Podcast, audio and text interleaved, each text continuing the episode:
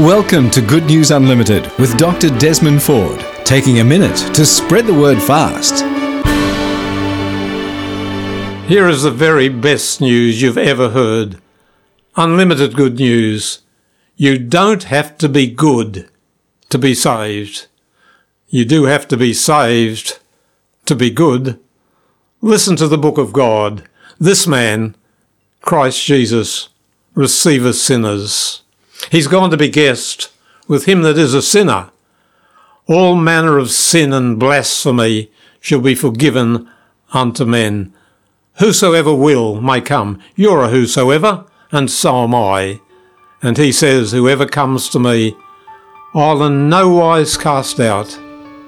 Only God and heaven are given away.